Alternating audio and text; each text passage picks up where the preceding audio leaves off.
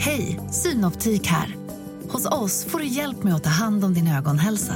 Med vår synundersökning kan vi upptäcka både synförändringar och tecken på vanliga ögonsjukdomar. Boka tid på synoptik.se.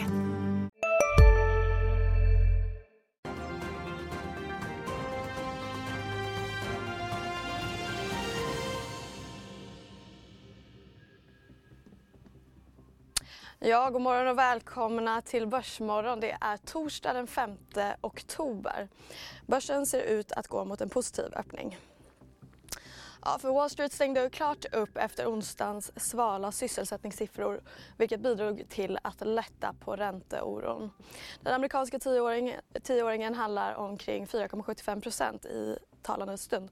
Eh, och Autoliv ska utöka sitt sparpaket ytterligare 300 300 tjänster ska bort.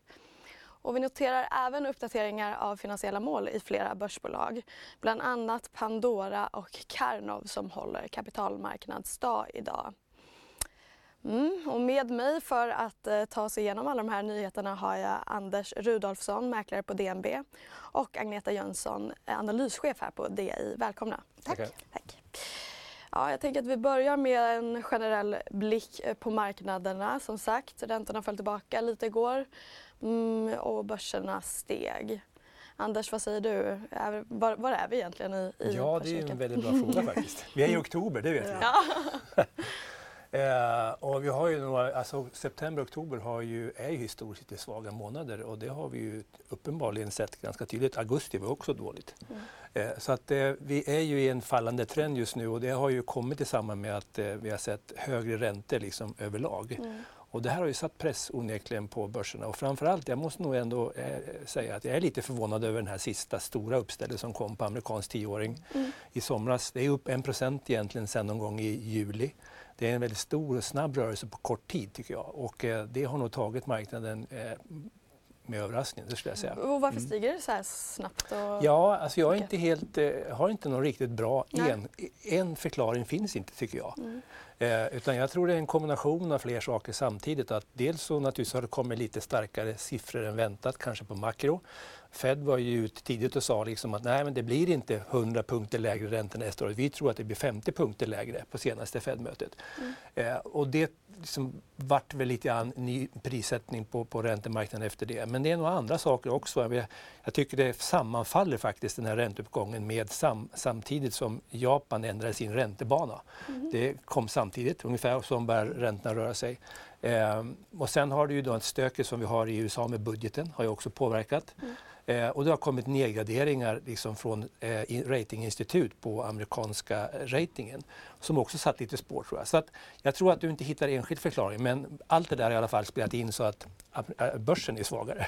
En annan grej som vi också funderar på det är det här med Kina som har varit en väldigt stor nettoköpare av amerikanska statsobligationer. Precis. De har ju också tuffare nu. Så att det är väldigt många, jag tror du säger väldigt många pusselbitar som påverkar det här.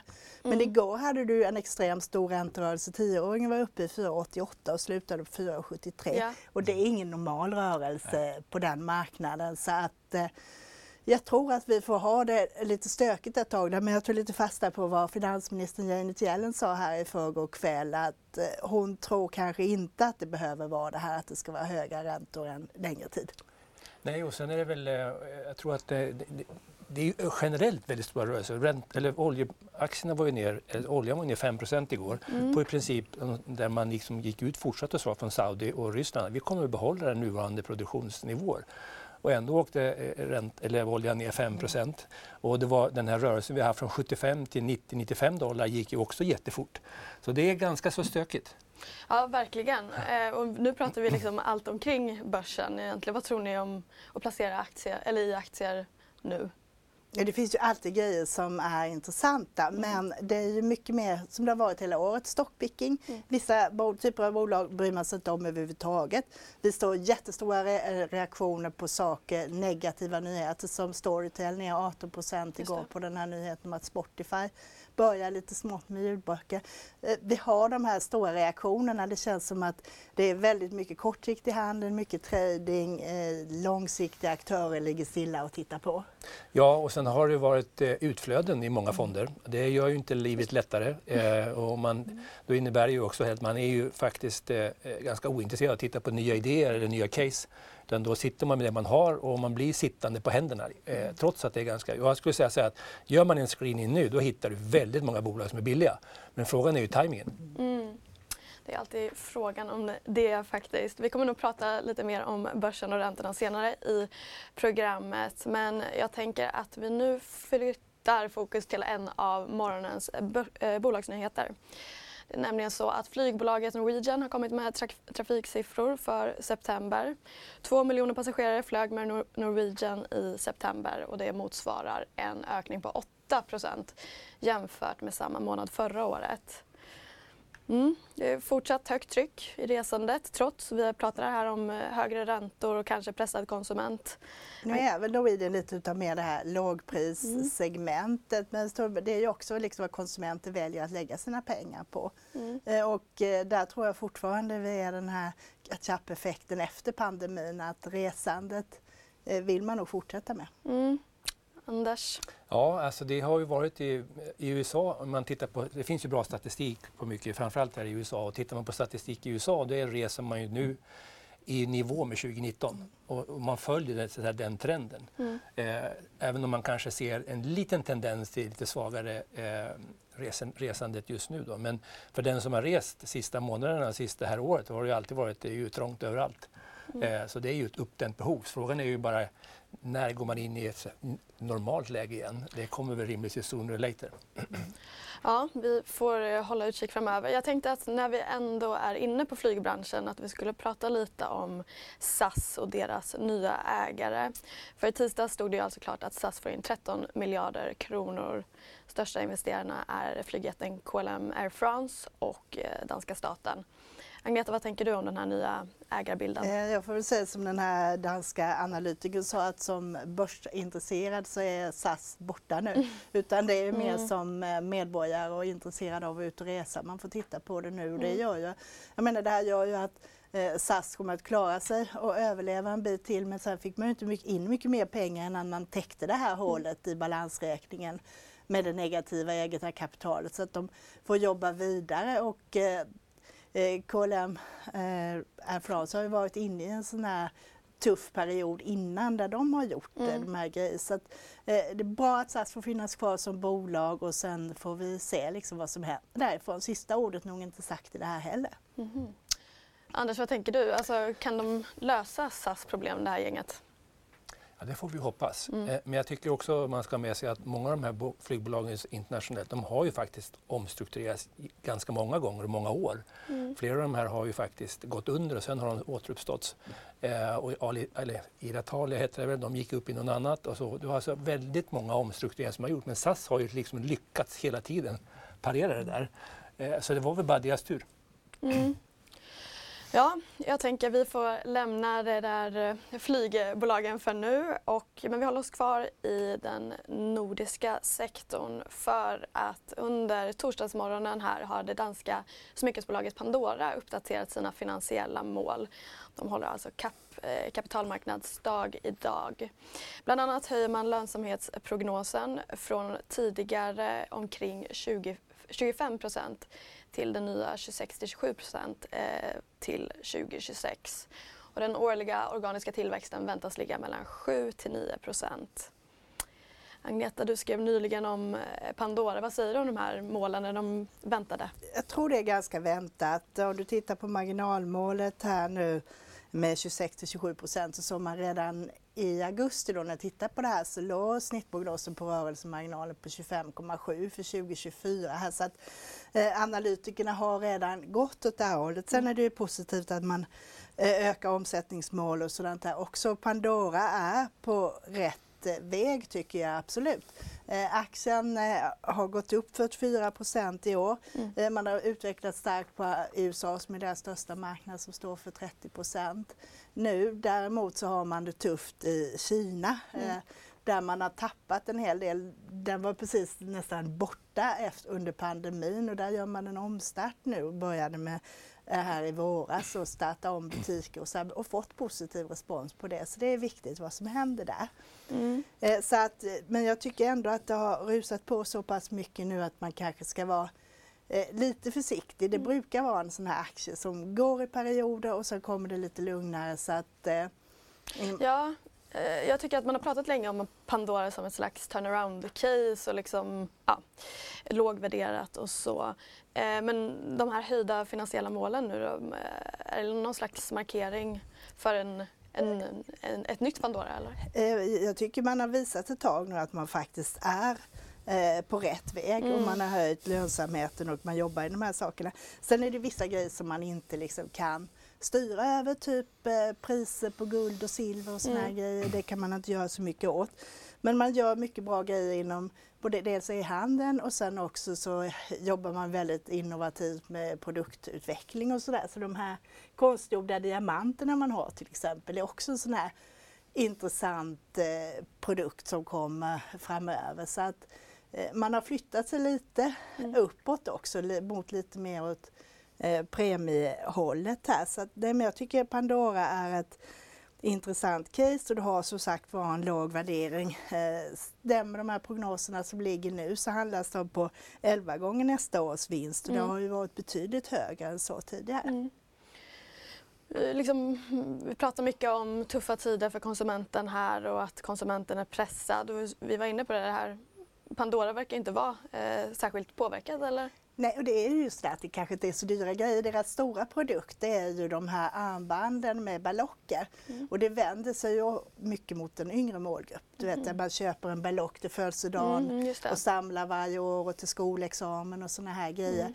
Så att varje gång eh, är det inte så dyrt köp. Så att, eh, jag tror inte det påverkar så mycket utav mm. den allmänna konsumtionen. Mm. Eh, och där har du de här ringarna där som kommer upp i med 5-10 000 där. Där kanske är lite tuffare men om alternativet är att köpa en äkta diamantring som är dubbelt så dyr då kanske mm. det ändå är mm. lite lockande. Mm. Anders, har du någon koll på smyckena i Pandora? Eh, nej, det, det, är lite svagt. Ja. Eh, men ja. eh, det är lite intressant när du nämnde det här med, eh, det kom en rapport, ett amerikanskt bolag som heter Oddtech eh, som är onlineförsäljning av typ Lyko-produkter mm. eh, häromdagen. Och, eh, alla går ju och väntar på liksom att konsumenten, vi pratade innan här på att konsumenten ska börja vika, det är inte så intressant. Men alltså de hade ju ett kanonresultat och höjde sin guidance. Och, eh, det, det, är ändå lite intressant att det är ju, alla är nog ganska förvånade över att det fortfarande håller konsumtionen uppe så bra som den gör. Ja. Eh, och det här blir väl väldigt intressant när vi kommer in i Q3, Q4 och ser om det här verkligen håller i sig. För alla är ju fortfarande i fasen att det här kommer ju inte hålla. Mm. Eh, så därför blir det intressant att se dels mottagandet av Pandoras mm. eh, CMD idag. Eh, och det de också skriver tycker jag det är ju att eh, eh, man kommer försöka återföra ganska mycket av den här förbättrade vinsten till aktieägarna. Och det tycker jag är lite intressant för det verkar vara ett tema generellt att man, det är fler och fler bolag som drar igång återköp. Mm. Och det är ju ett bra sätt eh, och, eh, och, och liksom, eh, över, över, att ge aktieägarna tillbaks, inte bara ge utdelning, även eh, buybacks. Mm. Mm. För det är ju samma, det är ju väldigt eh, eh, smidigt sätt. Liksom. Och vad, vad beror det på? Varför väljer man utdelning, alltså det ena eller det andra? ja, men alltså, det är väl dels så har mål, många mål, mål, bolag har många gånger en målsättning att man delar ut 30 till 50 procent i utdelningar. Mm. Men det här handlar också om att ha rätt stuk på balansräkningen. Mm. För att har du för mycket kassa i, i på balansräkningen då kommer ju också eh, avkastningsmålen in lite lägre än man kanske ska ha. Så att räntabiliteten åker ner. Eh, och man vill ju, ju högre räntabilitet du kan visa, det är så här rosetal och sådär, desto normalt högre värdering får du på bolaget. Så det här handlar om en, egentligen en ägarfråga naturligtvis, mm. men jag tycker det är en intressant trend det här med att det är fler bolag som faktiskt pratar om att göra återköp och det gillar vi. Mm. Är det just nu i höst? Eh, eller jag tycker nog faktiskt det, att det har tagit fart lite grann. Flera småbolag som, och det har ju att göra med då, säkerligen också att värderingen har ju kommit, eller aktiekurserna har kommit ner så, så långt så att eh, värderingen är ju jättelåga och då passar vi bolagen på att göra det här. Mm. Eh, och det är ju också en likviditetsaspekt Precis. också för att utdelningen så betalar du ut en, vissa kanske två gånger om året men återköpet sprider ut över tid så att då har du kan du styra mer över likviditeten och skulle det bli kris, jag menar, då kan du pausa. Mm, precis. Och det viktiga är nog egentligen inte att göra ett återköp utan det vi har sett över tid är ju att man ska ju hålla återköpen vid liv under en lång period. Det är då som du verkligen får avkastning på aktiekursen. Ja, och särskilt nu kanske när eh, aktierna har gått ner så Precis. mycket är det en bra eh, mm. timing. Är det något liksom, återköp du kollar på särskilt? Jo, men det gör jag. Framförallt bankerna som jag följer Just mycket. Det. Då har du Nordea och har ju hållit på ett bra tag med mm. det. Och du har ju även SEBs nu som har hållit på ett par år och de har ju just med den här eh, motiveringen att de vill kunna anpassa eh, balansräkningen då efter kundernas låne Eh, behov och då är ju just återköp ett väldigt bra instrument att mm. jobba mm. med de här grejerna. Så att jag gillar den här kombinationen mm. med en utdelning som ligger fast där man håller sig till sin policy och sen så kan man laborera med återköp när man har pengar över helt enkelt.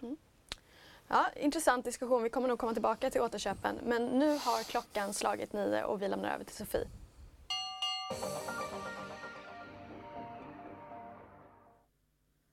Det är lite avvaktande inledning men Stockholmsbörsen inleder i dur och stiger 0,1% ungefär. Om vi tittar på där på storbolagsindex så ser vi att SBB ligger i toppen tillsammans med Sinch som båda stiger över 1% I botten däremot så har vi bland annat Ericsson och Atlas Copco. Och Autoliv de stiger 0,2% nu på morgonen. De meddelade ju att ytterligare 300 anställda får lämna en del av deras redan annonserade åtgärdsprogram.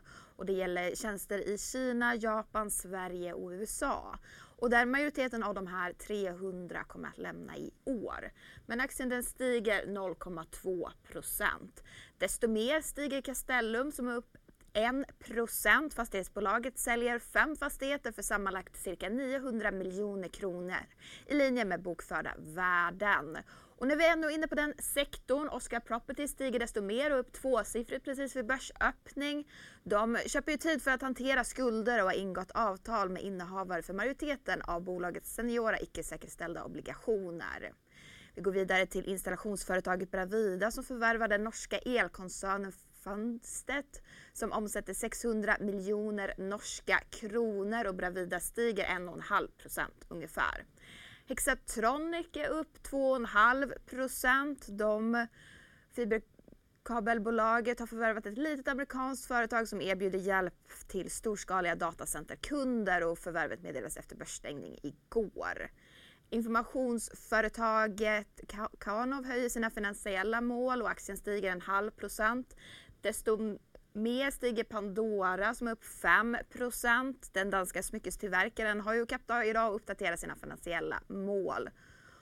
Och när vi ändå är inne på ämnet, efter sommarens vinstvarning så lanserar Bactiguard en förtydligande strategi med fokus på licensaffären och där ser vi ingen rörelse just nu. Rörelse ser vi däremot hos Embracer som stiger 4% ungefär. Spelkoncernen följer ju igår till den lägsta nivån på fem och ett halvt år. Men storbanken City anser dock att kursen har fallit för mycket och att det är läge att köpa aktien.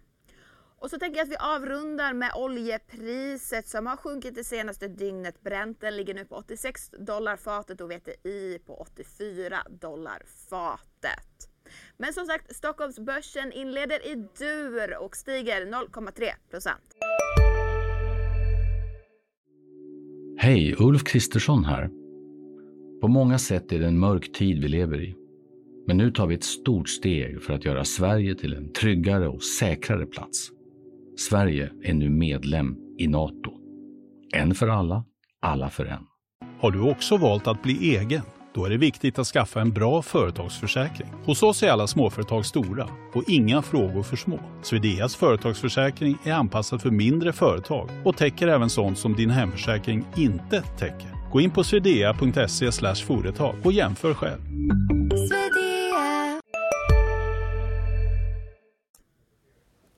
Ja, det är glada miner på börsen och även här i studion.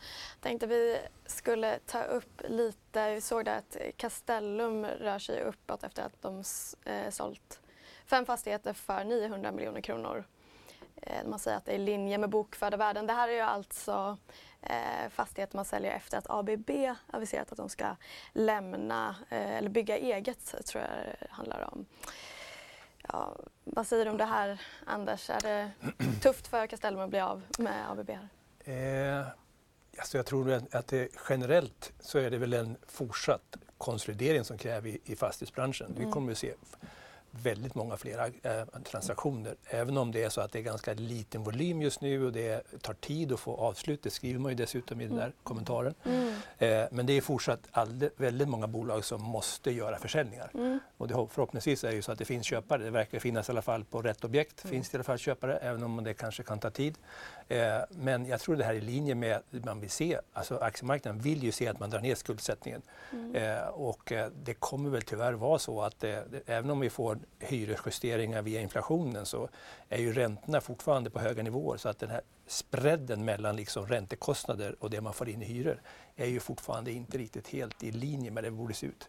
Mm. Så det Nej. finns nog risk att det liksom kommer vara lite stökigt i, i, i fastighetsbranschen ett Men, antal kvartal till. Ja, och nyckelordet i det här tror jag också är det här med bokföra värden. Ja. Det är det man vill göra. Man vill ja. sälja fastigheter där man inte behöver gå under och ta förluster. Mm. Så att många bolag tittar nu mm. väldigt noga vilka fastigheter liksom de försöker Absolut. lyfta och Man vill ju inte sälja bort det bästa heller. Nej. Nej. Men lite imponerade att liksom kunna mm. sälja iväg. Som jag förstår det, det är bara ABB som är i de där lokalerna. Liksom eh, att kunna sälja iväg och det. framgår inte vem som är köparen, det skulle vara intressant att veta. Mm, det är ju väldigt intressant. Men jag tänker vi går vidare med lite andra händelser. Vi hade där installationsbolaget Bravida som har köpt ett eh, norskt bolag. Eh, en elkoncern med eh, omsättning på 600 miljoner norska kronor. Ingen köpeskilling eh, är redovisad så där får man väl spekulera fritt. Eh, vi pratar mycket om svag byggkonjunktur vad tror ni, hur, hur går det för de här underleverantörerna? Eh, nej, men de, eh, Bravidas strategi är ju att köpa på sig. De köper ju ofta bolag som det här, lite mindre bolag i segment eh, i det, på den nordiska marknaden där de är lite tunna. Mm. Eh, och eh, där också täcka in i geografiska fläckar där man inte har närvaro. Så, att säga. så det är en linje, en affärlinje med deras Eh, strategi. Så jag tycker att det är ändå bra att de orkar och vågar fortsätta med eh, förvärven när det ändå är lite mm. tuffare tider. Men nu vet vi, som du sa, inte prislappen här men mm, förhoppningsvis har de fått det lite billigare här än för två år sedan. Mm. Och de har en, en kärna i det här med underhållsarbete, omställning mot hållbarhet vad det gäller energieffektivisering och sådana här grejer och infrastrukturprojekt och sånt. Nybyggnationen utav lägenheter svarar ungefär för 10 procent utav deras omsättning här innan det började vika. Så att Eh, det är mycket ändå som man har en bas i verksamheten där. Ja, det här är ju en sån där historisk eh, compounder som man säger, serieförvärvare. Mm. Hela affärsmodellen bygger på att man hela tiden köper lite mindre bolag som man sen i, i, får in i, i, i den nuvarande verksamhet och som kompletterar övriga delar. Det är inte kanske som andra eh, bolag som kom in på börsen senare som köper lite allt möjligt, de har ju en väldigt strukturerad tanke på vad de ska förvärva. Eh, och nu har de ju, det har varit lite avvaktande. Man, alla är nog lite försiktiga och ser att vart tar konjunkturen vägen. Men det här är ju en signal om faktiskt, det är ett stort bolag eh, relativt i alla fall. Så att det, det är en signal tror jag om att det är liksom, och det är ju in, elservice bland annat, så det är inte så hemskt beroende av liksom bostadsbyggande som är den stora utmaningen för 2024. Mm. Eh, de här eh, bolagen med sån eh, förvärvsstrategi, det har ju verkligen varit, eh, vad ska man säga, agnarna har skilt skilts från vetet lite, eller vad säger man? Ja. ja. Eh, men tror ni mer på liksom Bravida? Än, är Bravida ett, ett pick i sektorn då helt enkelt? Eller vad skulle ni säga? Det skulle jag säga. De har ju mm. visat en historiskt väldigt framgångsrik modell. Mm. Eh, det har ju in, Adtech och Indutrade och några mm. stycken till också visat väldigt tydligt. Sen har det kommit ett flertal som kanske har en annan struktur och ett annat sätt att mm. förvärva. Eh, men det, man får inte heller glömma bort att bolagen har ju också värderats ju väldigt högt under en period. Nu har ju värderingarna kommit ner ganska ordentligt så att eh, de är väl eh, lika intressanta nu som tidigare om man tror på affärsmodellen. Ja, och det var väl problemet var väl just värderingarna plus mm. att de mm. jobbade med en högre finansiell hävstång som man mm. brukar säga under den perioden. Eh, de här eh, Bravida och Indutrade och sånt där, de har ju hållit på med det här väldigt länge så mm. att det är liksom en helt en inarbetad eh, strategi och de är ja. duktiga på att implementera dem i den gamla organisationen. Verkligen och VDn där är ju eh, superbra så det, den kan man ta rygg på. Mm. Eh, jag ska säga det också, vi hade inte på skärmen eh, Volvo Cars eh, förut men aktien lyfter nästan 3 eh, efter att bolagets globala bilförsäljning ökat med 25 procent i september. Varav elbilar utgjorde 15 procent av försäljningen. Vad tänker ni om det här? Men det är väl en goda nyheter. Ja, en rättvis reaktion på börsen. Ja, vi hade ju eh, amerikansk bilförsäljningssiffror som kom för september här i förrgår. Eller om det var i måndags, jag kommer inte ihåg någon där. Och då visade det ju att det är, nu är man uppe liksom på 15,5 miljoner ungefär. 15,8 miljoner bilar rullande 12 månaders. Mm. Så den där siffran har ju successivt blivit bättre och bättre. Mm. 25 procent låter ju väldigt bra. Det är väl year over year förmodar jag, så jag vet inte hur det såg ut i september Nej. förra året. Men oavsett är det ju positivt naturligtvis att, eh, att den där försäljningen drar igång. Mm. mm. Ja, jag tänker vi rör oss vidare här i eh, fordonssektorn. Och som vi var inne på tidigare i programmet så gör Autoliv eh, ytterligare personalminskningar och säger upp 300 tjänster, eller gör sig av med 300 tjänster i Kina, Japan, Sverige och USA. Det är en del av ett sparpaket man annonserade i, i somras. Eh, Anders, vad säger du om de här nyheterna? Ja, eh, jag har inte sett riktigt var, det där, eh, var de kommer någonstans och mm. var man drar ner någonstans. Men som sagt, de tog ju ett program i somras och uppenbarligen i översynen så kanske det har framkommit att man har möjlighet att ta lite till. Mm. Och då är det ju bättre att göra det samtidigt med allt annat när man ska göra ett nytt program om kanske ett, ett år. Så att, eh, det är tråkigt för de som får lämna men det är väl rimligtvis det att det, det, är ju en, jag tror inte man ska se det som en signal att marknaden håller på att vika utan det är snarare en generell översyn. Just det. Eh, och vi, du har faktiskt med dig Autoliv som ett eh, case. Aktien är upp i 30 procent här i år. Men är det fortsatt uppsida härifrån då? Ja, det anser ju och tycker vi. Mm. Eh, och, eh, det har ju att göra med att eh, det finns ett pent-up demand här. De har ju en väldigt stor orderbok som de ska leverera på och mm. de har ju en stor marknadsandel. Och eh, som vi tolkar det så är det ändå så att det här kommer ju eh, successivt att in, komma och synas under 2024. och här har vi alltså, vad har vi? Eh, deras marknadsandel. Ja. Precis, ja. och här ser man orderbokens marknadsandel eh, eh, jämfört med hur det ser ut i den underliggande efterfrågan. Så att det finns väldigt mycket här som de ska fortsätta att leverera på. Mm. Och eh, det finns ännu ytterligare några triggers som kanske då är mer intressanta och det har ju att göra med, som vi diskuterade förut, det här återköpet. Mm, just det, de har också där. Eh, och eh, de har ju ett väldigt stort återköp och här ser ni den bilden. Mm. Eh, och de ligger ju och, och, och, och, har precis egentligen kan man säga, för lite försiktigt dragit igång ett återköp. Men det som är kvar det är ju är då eh, någonstans en och en halv miljarder dollar eh, som man ska köpa tillbaks fram till nästa år årsskifte. Och eh, det får ju en enorm effekt för det här ska ju motsvara ju i princip 1 av market cap varje månad. Eh, så att eh, man kommer ju bli förmodligen största aktieägare själva i det här. Eh, och det här, om man räknar om det här då, så blir det ju eh, i princip, alltså jag tittade på det vad det skulle motsvara per dag i handeln, så pratar vi ju ja, 50% av volymen varje dag. Mm. Nu handlar man ju det här återköpet i USA, så det är bättre volym där förmodligen. Men det är ändå så att det får ju en ordentlig hävstång eh, på vinst per aktie i bolaget. Så att, eh, jag tycker det här är väl ett tydligt exempel på att den här aktien kommer att gå bra även nästa år. Eh, det finns ju naturlig köpare varje månad. Mm. Eh, så att eh, även om det kan vara lite tufft i bilbranschen så är det här ett case som faktiskt kommer att hålla eh, väldigt, väldigt väl. Ja, jag förstår. Det här är liksom finansiella, tekniskt nästan, liksom, teknikaliteter som, gör att, som stärker aktien. Mm. Men det finns ju ändå liksom vissa operativa motvindar. Vi har en bilstrejk i, i USA som verkar bli ganska långvarig. Jag tror att det var tre av Autolivs amerikanska kunder som är direkt påverkade mm. av den strejken. Mm, absolut. Ser du på det där? Ja, och, och, det är klart att det är ju alltid eh, besvärligt när man inte riktigt vet hur länge det håller på. Men mm. över tid det brukar ändå liksom man brukar komma överens. Och risken är att vara underleverantör i bilbranschen det är ju att när Ford och GM och de här eh, kommer ut och säger nu, liksom, nu får ni hjälpa till här. Mm. Då drabbar det ju oftast, det, Autoliv och underleverantörerna de blir ju krockkudden på något sätt. Mm. Eh, dubbelmärkes, det var inte, det var inte meningen att skämta allt för mycket där men det, blev, det blev så i alla fall. Eh, men i princip så, så, tror jag att det är, det är en tuff bransch att vara i och det är ju så att marginalerna i den, där, i den, i den typen av bransch är, kommer ju vara låga och därför måste man jobba. Liksom. Men de har en väldigt stark position, 50% marknadsandel. Mm. Hur många bolag har det i världen? Nej. Så det tror jag också, och den här just med strejken ska man inte överdriva för att eh, när det kommer igång sen så brukar man köra, köra i fatt så att säga så att man kommer ju att leverera på sin orderbok. Det är ju inte det att det uteblir. Nej. Mycket intressant. Eh, vi ska ju faktiskt gå vidare med ett annat bolag alldeles strax men först ska vi kolla hur det går på börsen. Hur går det där Sofie? Ja, det fortsätter i dur på Stockholmsbörsen som stiger en halv procent ungefär. Om vi tittar på storbolagsindex så ser vi att SBB och Nibe ligger i toppen och båda rör sig upp över en procent. I botten däremot så har vi bland annat Ericsson och Getinge.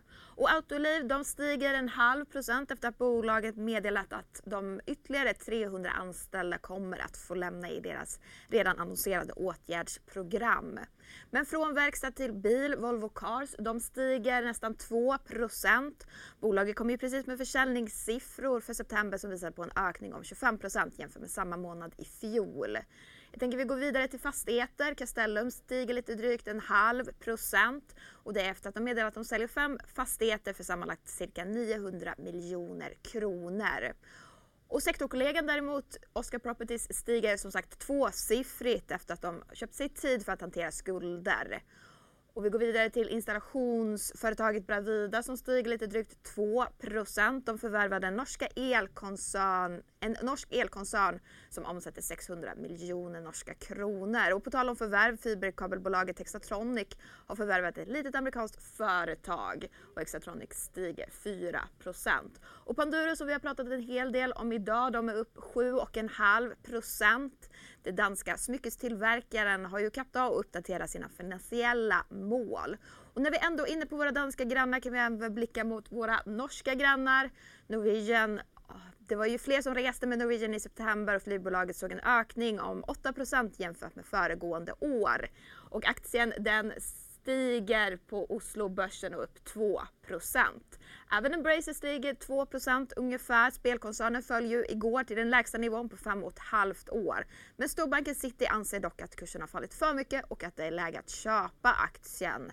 Och när vi ändå pratar rekar, Barclay inleder bevakning på Elekta och sätter undervikt med riktkurs på 70 kronor och Elekta tappar 1 Arjo däremot stiger nästan 3% efter att ABG höjer i två steg från sälj till köp och sätter riktkursen på 59 kronor. Så betydligt över nuvarande 43 kronor. Och Brenten den har ju fallit det senaste dygnet och ligger nu på 86 dollar fatet. Men som sagt, Stockholmsbörsen är ganska munter idag och stiger nästan en halv procent. Mm, det är eh, muntra tider och även för eh, fiberkabelbolaget Hexatronic som vi noterade där och studsade upp lite efter att ha gått eh, ganska dåligt ett tag. Mm.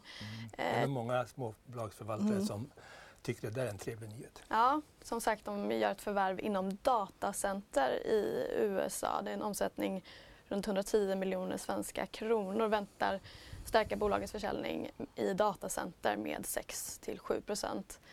Eh, vad tänker du om det här förvärvet? Alltså jag har inte nog riktigt eh, koll på vad det är tanken med mm. det där är men det är väl så att eh, det finns ju all anledning att jag tror många företagsledningar är inne liksom på och funderar kring AI generellt. Mm. Jag har ingen aning om det här kommer vara ett sådant förvärv men jag är rätt säker på att det är många som funderar på liksom, eh, hur ska man positionera sig in i det där över tid. Mm. Eh, ett bolag som har gått jättestarkt. Eh, vi, eller Christer Magnård som skulle ha varit här idag, mm. han släppte ju en, en rapport här eh, bara för några månader, någon månad sedan och då tittade just på vad kommer det där leda till i, i, i ett större perspektiv. Och då tyckte vi liksom att ett bolag som kommer att vara en stor vinnare, som vi tror i alla fall, när det gäller just eh, AI-utveckling. Det är Munters och de sitter ju inne med jättemycket datacenter. Mm. Ja. Vad det där leder till vet inte jag för Hexagon, eller Hexatronic. Mm. Men jag tycker det finns anledning att diskutera liksom generellt vad den här nya trenden med AI kommer att leda till. Vi vet vad Nvidia har gjort och vi har sett vad Microsoft har gjort. Och, eh, jag vet inte hur många ni har testat ChatGPT men det är ju en fantastiskt verktyg. Liksom. Mm. Nej, och det är ju, jag menar de här jobbar ju med installationer och projektledning och ombyggnad av datacenter och så och det kommer ju att växa här. Sen gjorde de ju det här förvärvet också med likvida medel så att det var ja det kommer inte påverka resultatet så mycket men som du säger det är säkert ett steg i rätt riktning. Och sen var ju den här aktien kraftigt översåld när mm. det här mm. kom. Då hade RSI var nere på under 30 här och då brukar man få då krävs det inte så mycket Nej. för att få den här uppstussen. Mm. Nej, precis. Se hur det utvecklas under dagen, aktien här då. Men vi ska gå vidare med nästa case för dagen. Det är nämligen eh, kontanthanteringsbolaget Loomis. Det känns inte så AI. Nej precis. Eh, jag, jag tittade på dem, de kom ju ursprungligen var de en avknoppning från Securitas som jag har följt länge mm. och det brukar vara en aktie som brukar gå väldigt bra fjärde kvartalet. Mm. Eh, tittar man liksom tio år tillbaka så har det fram till 2019 så har det slagit index ganska mycket varje fjärde kvartal utom 2016 då gick med 1% sämre. Men sen nu, sen 2020 så har det varit betydligt sämre.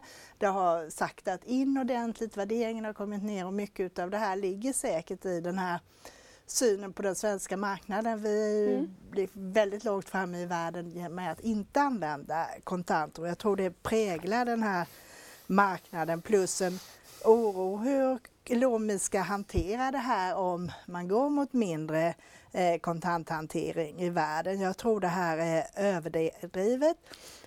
Ja. Faktiskt, om ja. du tittar på USA är det fortfarande väldigt mycket kontanter. Du har, de har verksamhet i Latinamerika, stora delar av Europa, inte minst Tyskland har du det här också. Men hur ser det ut? Liksom, var är de största? Alltså, var finns den största marknaden? Och eh, de är ungefär lika stora i USA och Europa och Latinamerika. De svarar liksom för mm, de hälften mm. vardera. Däremot mm. är lönsamheten betydligt högre i USA. Där har de marginaler på en rörelsemarginal på 14 procent mm. Eh, mot eh, runt 11 i Europa. Och där har man bland annat lyckats väldigt väl med att införa något som heter SafePoint. Det är en sån här ja, som ett kassaskåp man använder i butiker och så stoppar butiken in dagskassorna där och det räknas upp och hamnar på bankkontot. Men Loomis kör runt och hämtar det när det passar dem så de kan optimera sina turer och så. Mm. Och där är en bra lönsamhet i det här. Det ligger mm. de mer framme i, i USA och det är på gång här också så man ser att man kommer kanske få högre marginaler även på den europeiska mm. marknaden. Det handlar liksom mest om att, stärka lönsamheten framöver? Då, Man stärka lönsamheten och klara en omställning och en breddning. Man gör väl ungefär som Security, att man vill upp i värdekedjan. Mm. Istället för att köra runt med pengar så vill man addera tjänster så att man kan ta bättre betalt och höja lönsamheten. Mm. Så värdetransporter är 38 procent utav omsättning och sen har man så uppräkning och kontanthantering 20 procent och sen har man hand om bankomater i många länder som också är en femtedel av omsättningen. Och så har du de här SafePoints och lite nya mm. tjänster som man har börjat med internationella värdetransporter och valutahantering och man jobbar även med eh, digitalt något som heter Loomis Pay där man ska eh, integrera kontantbetalningar i kassor mm. men även med digitala checkout och kortbetalningar och alltihopa. Och där är det ju många som är inne på det där, inte minst Klarna och sånt där men det Loomis har att addera där och deras edge är ju att de just har det här med kontanthanteringen med det mm. här om man vill använda sig av en leverantör så att säga. Men med, med alla de här satsningarna och olika liksom eh, projekten, vad skulle man kunna växa med om året? Liksom? Det känns inte som att det är en jätteväxande verksamhet. Nej, jag säger själva eh, liksom, kontantmängden i världen, mm. den växer ungefär som BNP. Mm. lite till och sen är det just de här man kan ta outsourcing från banker och sådana här. Du har haft en tillväxt i snitt de senaste fem år om du räknar in prognoserna som ligger på ungefär eh, 7-8 procent. Eh, så däromkring och sen har du då en rörelsemarginal som pekar uppåt. Så att det, jag tycker det är ett lågriskcase med det man kan se nu samtidigt som värderingen har kommit ner och som ja. du var inne på det här med återköpen. Man tjänar bra med pengar och man eh, både delar ut och gör återköp och i och med att aktien nu är så pass nedtryck så har du också faktiskt lite intressant som utdelningscase med den utdelningsprognosen som ligger eh, nu för i år så kommer du upp i drygt 4 procent mm. närmare 5 procent nästa år och mm. så kan du då addera eh, återköp det till det. låter ju lockande. Jag vet eh, Rulle, du lockas också av den här aktien. Du har i alla fall med dig en graf Ja, som visar på... precis. Jag vet inte vilken var det som du plockade med där. Ja, vi har en som ska komma in här. Men jag tänker på det här med... Det här måste ju vara en ganska lågvärderad business kan jag tänka mig. Vad ligger den på? Alltså, det, det man... Vi alla, jag vet inte när ni betalar i kontant senast, men vi svenskar betalar ju inte med kontanter. Nej. Utan det är ju, eh, och det jag har, har ju här sin, en liten graf. Just det, här kan man ju se att det, mm. Man kan säga eh, det som vi ser en tydlig trend har ju varit att i Sverige hade vi jättemycket kontanter under period. Det har halverats. Eh, gjordes från tio år ungefär. Nu har det där stabiliserats, det händer inte mycket mer. Mm. Eh, det, det, mest intressanta här är ju att man var ju orolig för att det här kommer ju vara fullständigt förödande för Loomis. Eh, men tittar man då så visar det här alltså marginalen, eller sales i, i, för Sverige i för Loomis och man kan också se samma trend egentligen i marginalen. Att man lyckas ju parera det här väldigt bra. Mm. Idag är Sverige 2% av hela Loomis omsättning. Men man prissätter hela bolaget som att det här ska kunna hända hela världen.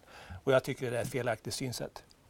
Och varför då? Varför skulle inte det kunna hända hela världen? Nej, men alltså, vi kommer inte att se eh, en digital valuta. Vi har sett lite grann vad har hänt med bitcoin. Nu är det, det liksom, eh, ganska besvärligt. Man har ingen regler, eh, ingen eh, alltså, vad som helst kan hända. Det finns inget reg, reg, eh, regelverk kring hur man ska hantera bitcoin. Mm. Och, eh, det kanske händer så småningom. Men jag tror fortfarande, givet det som hände här i Ukraina, så tror jag att de flesta kom, alla centralbanker kommer vilja se att man har kontanter kvar i någon form. Mm. Tittar du på trenden i USA så fortsätter ju cash in circulation att stiga. Eh, det, I andra länder också. Så jag tror att man kan absolut vara orolig, det är alltid utmaningar. Men i den här branschen finns det bara två, tre aktörer. Så att man fortsätter ju att växa med det kassaflödet man har genom att köpa olika bolag. Mm. Och man har alltså ett, så det här är ju egentligen en compounder inom ett väldigt specifikt område. Ja, jag säga. Väldigt och värderingen är ju sån så att den är nere på pandeminivåer. Eh, eh, kass, kassaflödesvärderingen är tio gånger. Det är liksom extremt högt, ska jag säga. eller lågt, man, man, hur man vill se det.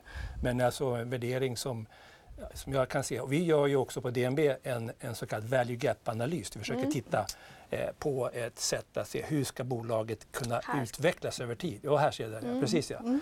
Eh, och jag ska säga att Loomis har ju möjlighet att, att, att liksom visa i alla de här tre eh, delkomponenterna eh, på en betydligt bättre, eh, om de, om de levererar på de här tre typerna av eh, delindikatorer som, som vi har med här och som mm. vi tittar på så visar det ju en rejäl uppsida i aktiekursen om man tittar några år ut. Och det som är intressant är att man har ju faktiskt levererat redan innan på flera av de här delkomponenterna. Så trenden kommer ju alltså, snarare säga att man kommer att fortsätta leverera på det än att man inte kommer att göra det.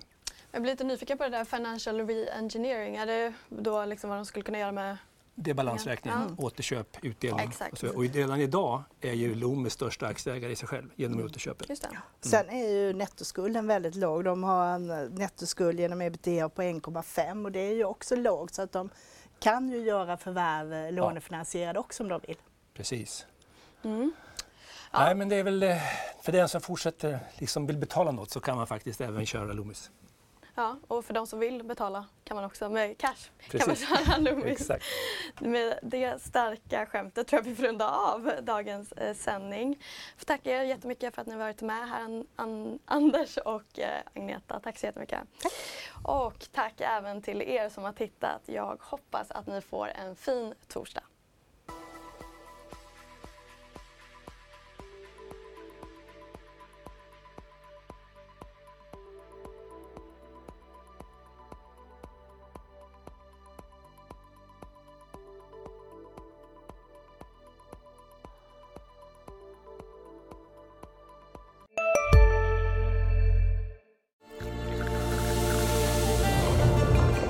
Välkommen till Maccafé på utvalda McDonalds restauranger med Baristakaffe till rimligt pris. Vad sägs om en latte eller cappuccino för bara 35 kronor? Alltid gjorda av våra utbildade baristor.